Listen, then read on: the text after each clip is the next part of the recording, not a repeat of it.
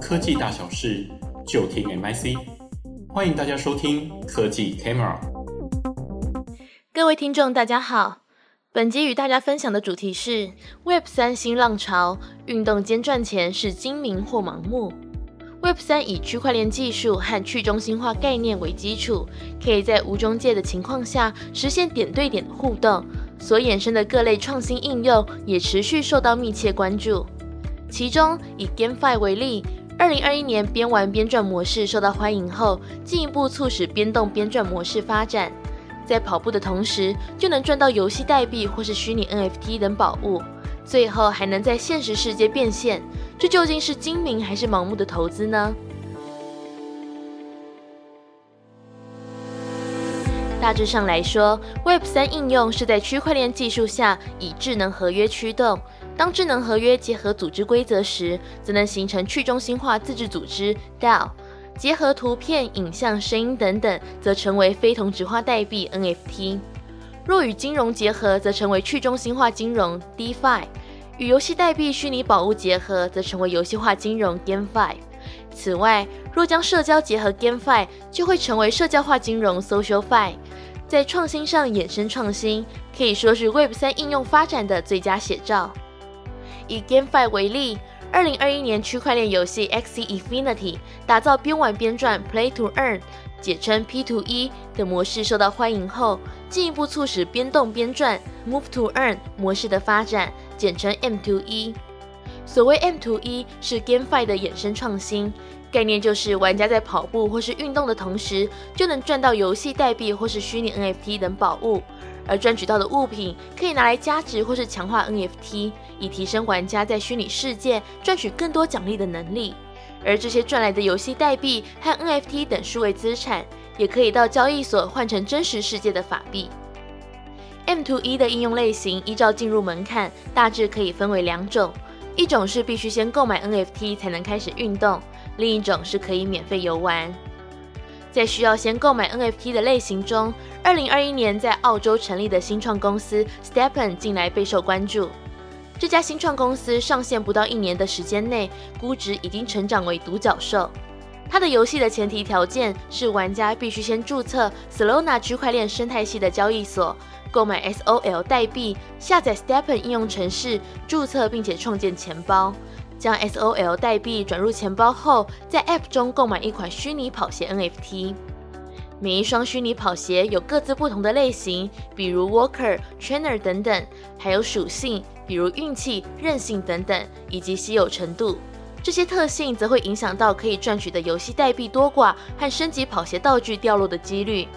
机制上，玩家可以透过跑步、散步赚取代币，但是移动会消耗能量。当能量耗尽，就会停止获益。不过，随着跑鞋特性不同，每日上限能量和可赚取的效益也会有所差异。另外，虚拟跑鞋 NFT 上设计了插槽功能，如果置入不同的宝石，就可以升级跑鞋的属性。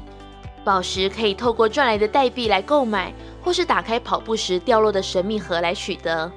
当然，宝石也可以借由合成进行升级。这样一来，玩家就可以更有效率地赚取代币。特别的是，如果玩家拥有两双以上的跑鞋，还可以透过铸造孕育出新款跑鞋。另一方面，可以免费游玩的 M2E 游戏，比如2017年在中国大陆香港创立的 Olive X 所推出的 Dustland Runner，这是一款结合路跑和语音解决任务，基于 Polygon 链的区块链游戏。游戏背景设定在未来太阳闪焰，让地球成为废墟的荒漠。由玩家扮演快递员，在荒漠上仰赖双腿移动来完成悬赏任务。特色是结合路跑和语音，让玩家一边聆听语音指令，一边完成任务。在沉浸式的语音体验中，解锁各种进阶功能、道具、教练语音包，并且获得游戏代币、装备 NFT 等等。虽然说可以免费游玩，但如果玩家并不拥有区块链钱包，将无法获得奖励。除了前面提到借由路跑类型的 M2E 应用之外，也有结合移动数据来培养宠物等 NFT 的区块链游戏 Geno Pet。概念上结合了电子鸡的培育与进化、宝可梦的训练与战斗、动物森友会的搜集与制作概念，让玩家透过运动与小游戏来获得奖励以培育宠物，或让宠物透过对战培养实力。此外，运用 AI 视觉演算和肢体感测的裁判引擎，结合足球和武道的 Dot Moves，或是让玩家创建虚拟分身，透过走路、跑步、自行车、游泳赚取汗水能量的 Virtual 等等，M to E 的应用仿佛雨后春笋般问世。一时之间，不少人从开始的观望到抱着投资心态入场，在游戏设定下慢慢开始运动。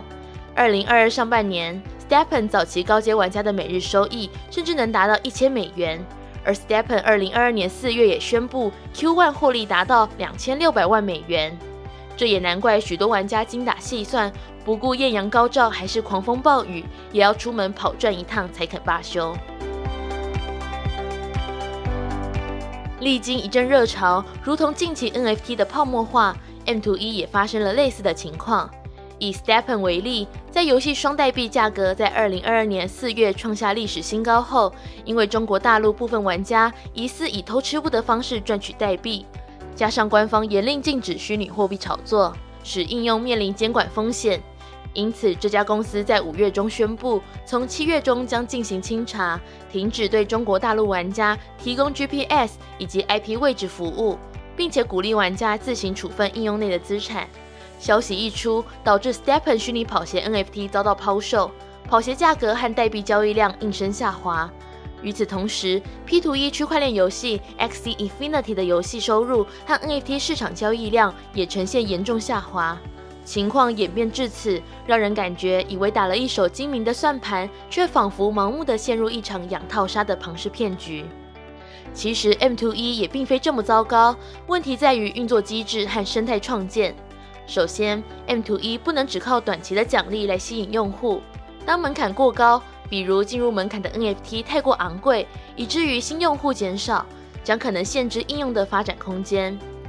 如同所有游戏一样，好玩、想玩、想持续玩，以及如何让老玩家持续使用、新玩家变得更多，都是设计发展 M to E 上必须思考的课题。